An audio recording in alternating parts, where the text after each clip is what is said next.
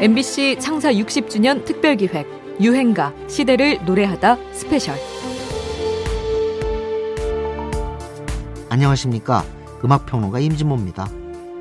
가을은 모든 게 참 너그러워지는 계절입니다. 예민하게 핏대 올리던 일도 높아지는 가을 하늘 아래를 걷다 보면 뭐 그럴 수도 있지 싶어지고요. 별 감흥 없이 듣던 노랫소리도 귀에 더 잘 들어오고 유독 아름답게 느껴지기도 합니다. 노래 듣기 참 좋은 계절입니다 길지 않은 계절이기도 하죠. 유행가 시대를 노래하다 스페셜 잠시 뒤에 본격적으로 시작합니다.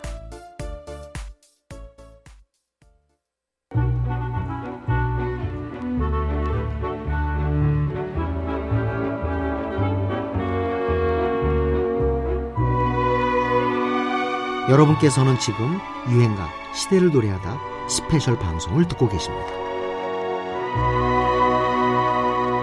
정치, 경제, 사회, 문화 모든 분야가 이 좀 격동이 된다 하니까 사실은 이남이 씨의 울고 싶어라라는 노래가 히트하게 된 그 배경에는 정말 울고 싶을 정도의 마음이 된 분들이 우리 사회에 너무 많았기 때문에 된 것이 아닌가 하는 생각입니다. 예, 제가 생각할 때는 우리나라 사람들은 아무래도 그 가슴에 항상 그 울고 싶은 마음을 가지고 있었던 사람이 많았었던 것 같아요. 근데 이제 특히 88년에 울고 싶어라를 스스로 외치고 싶은 사람이 누구라고 생각하십니까? 저겠죠 뭐. 예, 선문답을 했습니다. 네. 오직 노래의 힘만으로 성공한 유행가가 있는가 하면 그 시대의 상황, 사회 분위기와 맞아 떨어지면서 폭발적인 호응을 얻게 되는 유행가도 있습니다. 사랑과 평화의 이남이가 부른 울고 싶어라는 그런 경우가 아닌가 합니다. 1988년 11월 16년 만에 부활된 국정감사건과 함께 13대 국회에서 처음으로 실시된 청문회 제도는 하반기 전국을 강타했습니다. 특히 광주특위, 오공특위, 언론특위 청문회는 텔레비전 생중계를 통해서 정치를 안방 깊숙이 끌어들이는 결과를 낳았습니다. 헌정사상 최초로 열린 데다가 텔레비전으로 생중계된 청문회에는 온 국민의 관심이 집중될 수밖에 없었습니다. 이는 6공화국 탄생 이후 처음으로 총선을 통해 여소야대 국회가 되면서 야당의 요구로 가능했던 일이었는데요. 5공화국의 이례재단 비리, 광주민주화운동, 언론 통폐합 문제 등에 대한 국회의 진상조사가 시작됩니다. 이거는 엄연히 이례재단의 기부자에게 정부가 이만한 특혜를 이 엄청난 특혜. 전년 이런 사실 몰랐습니까? 특혜, 특혜 문제에 대해서는 아는 바그 이해가 안 가는데요. 내가 입을 열면 나라가 불행해져? 이거 있을 수가 있느냐 이거요. 밝혀보자 이거요. 뻔뻔스럽고 후한무치한 인간 아니야 말이야. 어, 쨌든 오공화국은 어제는 끝나고 왜 본 의원이 질문을 하고 있는데 여러분들 힘에 잘 되면 우리도 고통스러운 시대는 다 지냈다 이렇게 생각합니다. 본 의원이 증인에게 맞대해서 대등한 관계에서 질문을 할 수 있는 기회는 흔하지 않습니다. 사회적 영향력에 있어서 본 의원은 증인의 100분의 1도 따라가지를 못하는 것이 현실입니다. 난 비애를 느끼면서 이 질문을 하고 있습니다. 많은 노동자들의 피눈물을 옆에서 지켜보면서 함께 가슴이 녹아내리는 느낌을 받으면서 이 질문을 하고 있습니다. 청문회는 스타 의원을 낳기도 했지만 사람들은 실망을 넘어 분노를 터뜨리게 됩니다. 증인들은 잘 모르겠다는 말과 변명으로 일관해서 더 공분을 샀는데요. 이때 모르쇠라는 말이 유행하기도 하지요. 그동안 우리가 이렇게 극심한 부정부패 속에 살아온 것인가? 이 분통 터지는 상황에 이남이의 울고 싶어라가 있었던 거죠. 호소력 높은 가사와 이남이의 처절한 노래로 당시 정말 울고 싶기만 했던 사람들의 마음을 대변했던 유행가입니다. 이남이 울고 싶어라. 상규야, 우리 어떡해. 네 아버진 나 싫어하시나 봐. 난 세상 사람 모두가 축하는 못 해주더라도 양쪽 집안에서는 열렬히 축하하는 그런 결혼하고 싶어. 찝찝하게 시아버지 되실 분이 반대하는 그런 결혼 안 할래. 그럼 우리 또 헤어져? 그건 순전히 니네 부모님한테 달렸지 뭐. 부모님이 반대하는 결혼. 이는 우리 대중문화가 여러 차례 다뤄온 주제입니다. 방금 들으신 1998년 드라마 엄마의 바다에서도 이 갈등이 다뤄진 적이 있는데요. 이번엔 1960년대로 가볼까요? 유명 작사가 차경철, 그는 이미 소꿉친구와 사랑하는 사이였지만 할아버지가 친구 소녀와 억지로 결혼을 시키려고 합니다. 이 갈등으로 그는 극단적인 선택까지 하지만 다행히 실패하게 되죠. 결국 이 문제로부터 도망치듯 자원 입대를 하게 되는데요. 입대 전날 밤 자신의 상황을 담은 노래 하나를 써서 레코드사에 보냅니다. 여기에 작곡가 한복남이 곡을 붙인 노래. 오늘의 유행가 님 부제는 창살 없는 감옥입니다.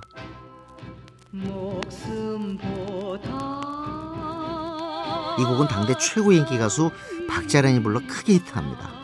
그런 빼어난 목소리는 물론 시대를 앞서간 패션 감각에 항상 웃는 얼굴로 노래해서 꾀꼬리 가수 3천만의 영웅이란 소리까지 들었지요. 또 폴카, 트위스트, 탱고, 차차차 등 서구풍의 노래를 불러 우리 가요에 다양한 장르가 자리 잡고 퍼져나가는데 기여했습니다. 이 곡은 1963년 황해 이경희 주연의 영화 창살 없는 감옥의 주제가로 쓰이면서 공전의 히트를 기록하지요.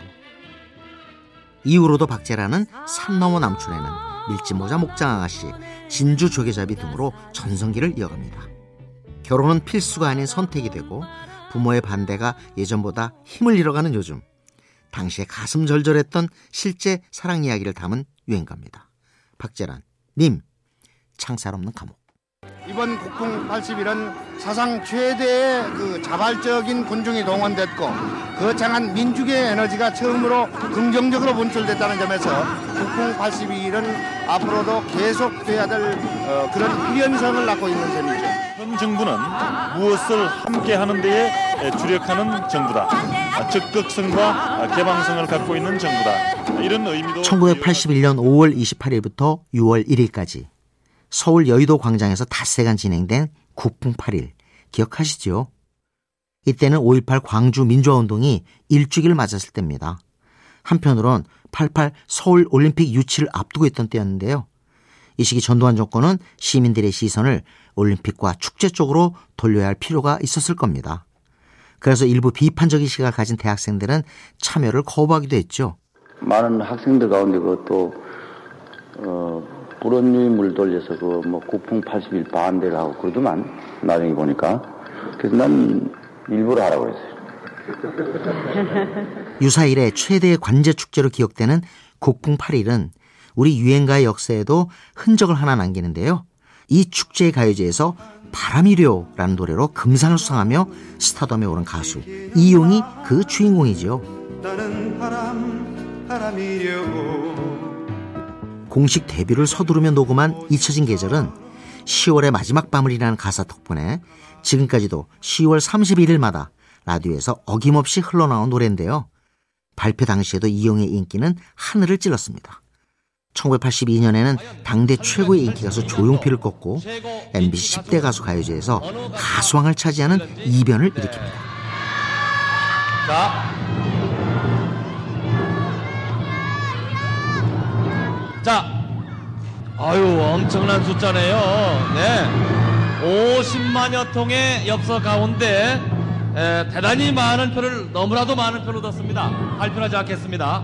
자, 82 MBC 10대 가수 가요제 최고 인기 가수 이용 이용 잊혀진 계절은 안타까운 이별을 다룬 가사가 대중을 사로잡기도 했지만 노래에 감정이 이입된 듯 입술을 파르르 떨며 두 손으로 기도하듯 마이크를 잡고 간절하게 노래했던 이용의 모습이 인상적이었던 곡이기도 하지요. 아무 날도 아니었던 10월의 마지막 날을 특별하게 만들어준 유행가입니다. 이용, 잊혀진 계절.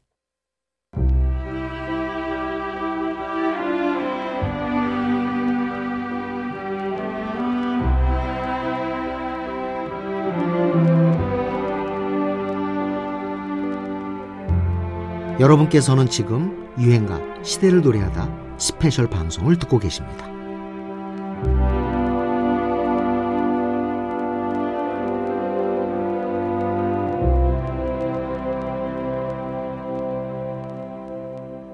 (90일) 대한민국 영상음반 대상 네, 아, 저도 아주 긴장이 되고 있습니다. 한 해 가장 여러분의 많은 사랑을 받은 가수와 노래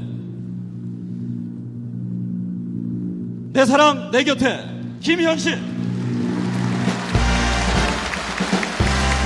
자, 이 올해 가장 여러분의 많은 사랑을 받았던 곡이 김현식 씨의 내 사랑 내 곁에 아, 우리가 김현식 씨가 내 사랑 내 곁에를 부르는 모습은 보질 못했습니다. 네. 하지만은 그의 노래는 남아서 우리에게 아주 많은 사랑을 이렇게 받고 있습니다. 동료 가수 여러분, 1991년 김현식의 노래 내 사랑 내 곁에가 대상을 수상하는 장면입니다. 그 전에 세상을 떠난 김현식을 대신해서 어머니와 아들이 나와 상을 받았었죠. 그 시절 땅 위에 가왕 조용필이 있었다면 땅 아래에는 김현식이 있었습니다. 언더그라운드 가수라고도 불렀죠. 조용필은 가왕, 김현식은 가객이라고 할까요? 방송에 출연하지 않았음에도 사랑했어요. 어둠 그 별빛, 비처럼 음악처럼과 같은 곡들이 음악 마니아들의 인기를 끌게 되죠. 하지만 1990년 건강이 악화된 그는 나이 33, 젊은 나이에 세상을 떠나게 됩니다. 유작이 된 내 사랑 내 곁에는 병원을 탈출해서 스튜디오를 찾아가 녹음했을 정도로 그가 마지막까지 공을 쏟았던 노래로 알려져 있습니다. 이 앨범은 CD로만 100만 장의 판매를 기록하면서 대대적인 추모 열풍을 일으킵니다. 이 앨범과 함께 LP 시대가 저물고 CD 시대가 도래했다. 이렇게 분석하기도 하죠. 힘이 실려 있으면서도 감성적이고 능란한 느낌의 보컬. 1980년대 언더그라운드 음악 시장을 활짝 열어제친 위대한 가객의 노래를 듣습니다. 내 사랑, 내 곁에. 윤종신 씨도 혹시 좀 어, 본인의 어떤 가요 이 가수 활동하는 데 있어서 좀 가장 영향을 준 분이라면? 유재하 씨의 음반을 듣고 그냥 귀가 약간 트였다 그래야 되나요? 어? 이런 이런 멜로디에 이런 가사가 있구나. 가장 발음 길잡이가 됐던 것 같아요. 영향을 주셨다. 네. 데뷔 날짜가 90년 11월 1일인데 이게 뭐 특별히 정한 거라며요? 사랑하기 때문에부터 그 너무 좋은 거예요. 그러면서 제가 그 안에 있는 속도 딱 봤는데 유재하 작사, 유재하 작곡, 유재하 노래. 그래서 가수가 되기 전부터 나는 11월 1일 날 유재하 선배님 아, 예, 유재하 씨를 아주 특별하게 생각해요. 예, 그래서 그날 내서 나는 계속 신승훈 작사, 신승훈 작곡, 신승훈 노래 이렇게 할 거야라는 생각으로 그 후배 발라드 가수들에게 가장 많은 영향을 끼친 앨범이라고 해도 과언이 아닌 것 같습니다. 딱 한 장의 앨범을 내고 세상을 떠난 유재하. 그는 작사, 작곡, 편곡을 모두 혼자 해낸 데다 클래식을 전공한 실력파였습니다. 유재하님. 좀 약간 충격 아니었어요, 그 앨범? 그 사실 코드 진행 자체는 어렵지 않은데 그 멜로디의 흐름이 그 코드하고의 그 어우러짐이 들을 땐 쉽지만 막상 해보라고 하면 그렇게 쉬운 코드 진행에 그런 멜로디를 뽑아내는 한마디로 건 이제 정말 비범하신. 그런. 조규찬의 목소리였는데요. 그는 유재하 음악 경연대회 1회 수상자이기도 합니다. 무지개라는 곡으로 금상을 받았죠. 1985년 조용필과 위대한 탄생에서 키보드를 연주했던 유재하는 밴드의 리더 송웅섭에게 자신이 만든 곡을 조용필이 부르게 해달라고 간청하는데요. 그 곡이 바로 사랑하기 때문에였습니다. 느낀 그대 눈빛은 조용필에게는 낯선 스타일의 가요였지만 새로운 화성과 멜로디 전개에 끌려 앨범에 수록하게 되죠. 지금 흐르고 있는 조용필 버전도 무척 근사하죠? 유재하는 2년 뒤 그토록 바라던 독집 앨범을 발표했지만 반응을 느낄 새도 없이 교통사고로 세상을 떠나게 됩니다. 그의 음악은 사후에 찬란하게 살아나지요. 대중음악 명반 순위 1위로 꼽히고 한국의 대중음악은 유재하 이전과 이후로 나뉜다는 찬사까지 받게 되지요. 불세출의 아티스트가 남긴 명작 가요입니다. 유재하 사랑하기 때문에. 가수 아이유의 신곡 반편지가 8개 주요 음원 차트에서 1위를 차지했습니다. 아이유가 직접 작사에 참여해 더욱 주목받고 있습니다. 2017년 아이유가 부른 반편지는 편지와 밤, 낭만적이고도 전통적인 이 두 소재를 엮어 만든 서정가요입니다. 아이유가 불면증을 심하게 앓고 있던 때에 사랑하는 사람이 있다면 어떻게 고백할까를 생각하며 만든 곡이라고 하는데요. 70년대 포크송이라고 해도 믿을 만큼 부드러운 발라드죠. 좋은 날로 처음 대중에게 자신을 각인시킨 아이유는 선배 뮤지션들과의 교류를 계속해왔습니다. 윤상, 김광진, 김현철, 최백호, 김창완, 양희은 같은 가요계 선배들에게 함께 작업하기를 간청하곤 했지요. 밤편지는 그렇게 거장들과의 교류를 통해 쌓은 음악 내공이 고스란히 느껴지는 노래입니다. 이후 발표한 팔레트, Love Poem, 라일락 같은 곡들에서 작사 혹은 작사 작곡을 모두 해내는 전천후 가수로 입지를 다져가고 있죠.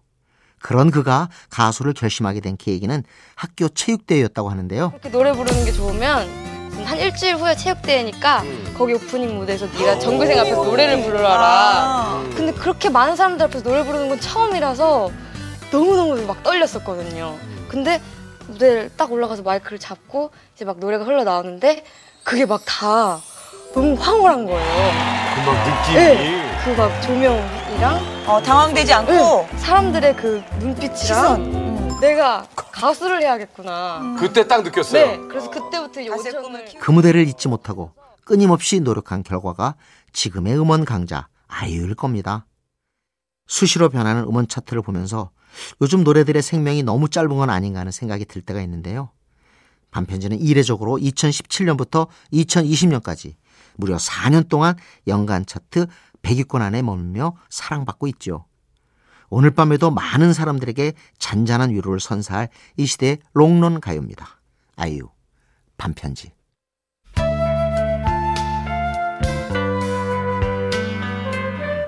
유행가 시대를 노래하다 스페셜 이제 마칠 시간입니다. 365곡에는 들지 못했지만 놓치기 아까운 hidden track 오늘의 hidden track으로는 유재하의 우울한 편지 준비했습니다. 2003년 영화 살인의 추억에 쓰이면서 다시 한번 사랑받았던 곡이지요. 지금까지 저는 음악평론가 임진모였고요. 잠시 뒤 11시 52분 본 방송으로 다시 찾아오겠습니다.